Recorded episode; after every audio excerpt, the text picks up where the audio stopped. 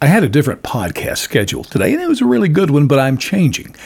Because what happened at the White House yesterday goes beyond anything sensible or smart that I, I, have ever seen. So, Joe Biden leads a party at the White House to celebrate the Inflation Reduction Act.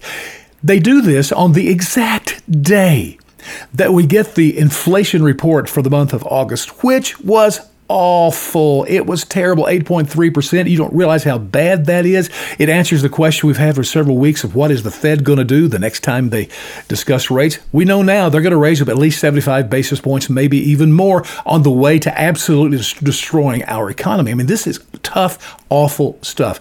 And you got Joe Biden dancing around celebrating? Are you, what is wrong with you, Democrats? Stock market dropped, what was it, 1,300 points? I mean, this you know, politics is mostly optics anyway.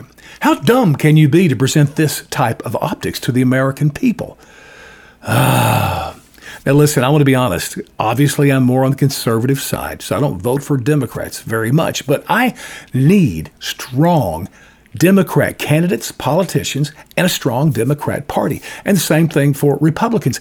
Our democracy will be healthier and our country will be stronger with solid political parties and candidates.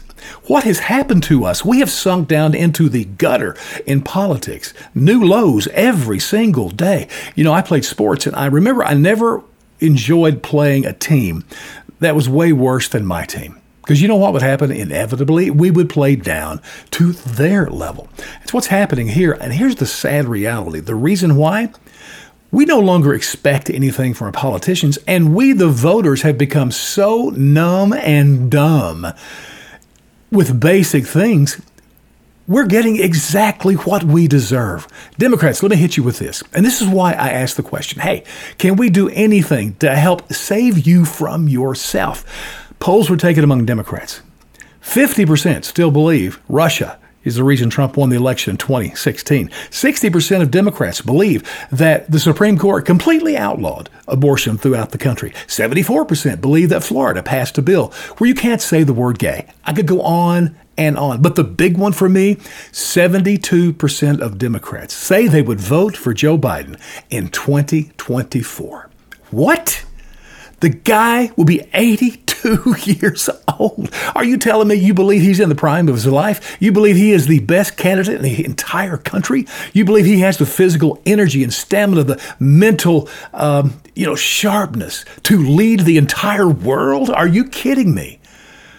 You know, when my mother turned 80, I told my brothers, hey, it's a new day in how we treat our mother. One, you don't debate her down to the ground. You don't argue with her, no matter what the issues are.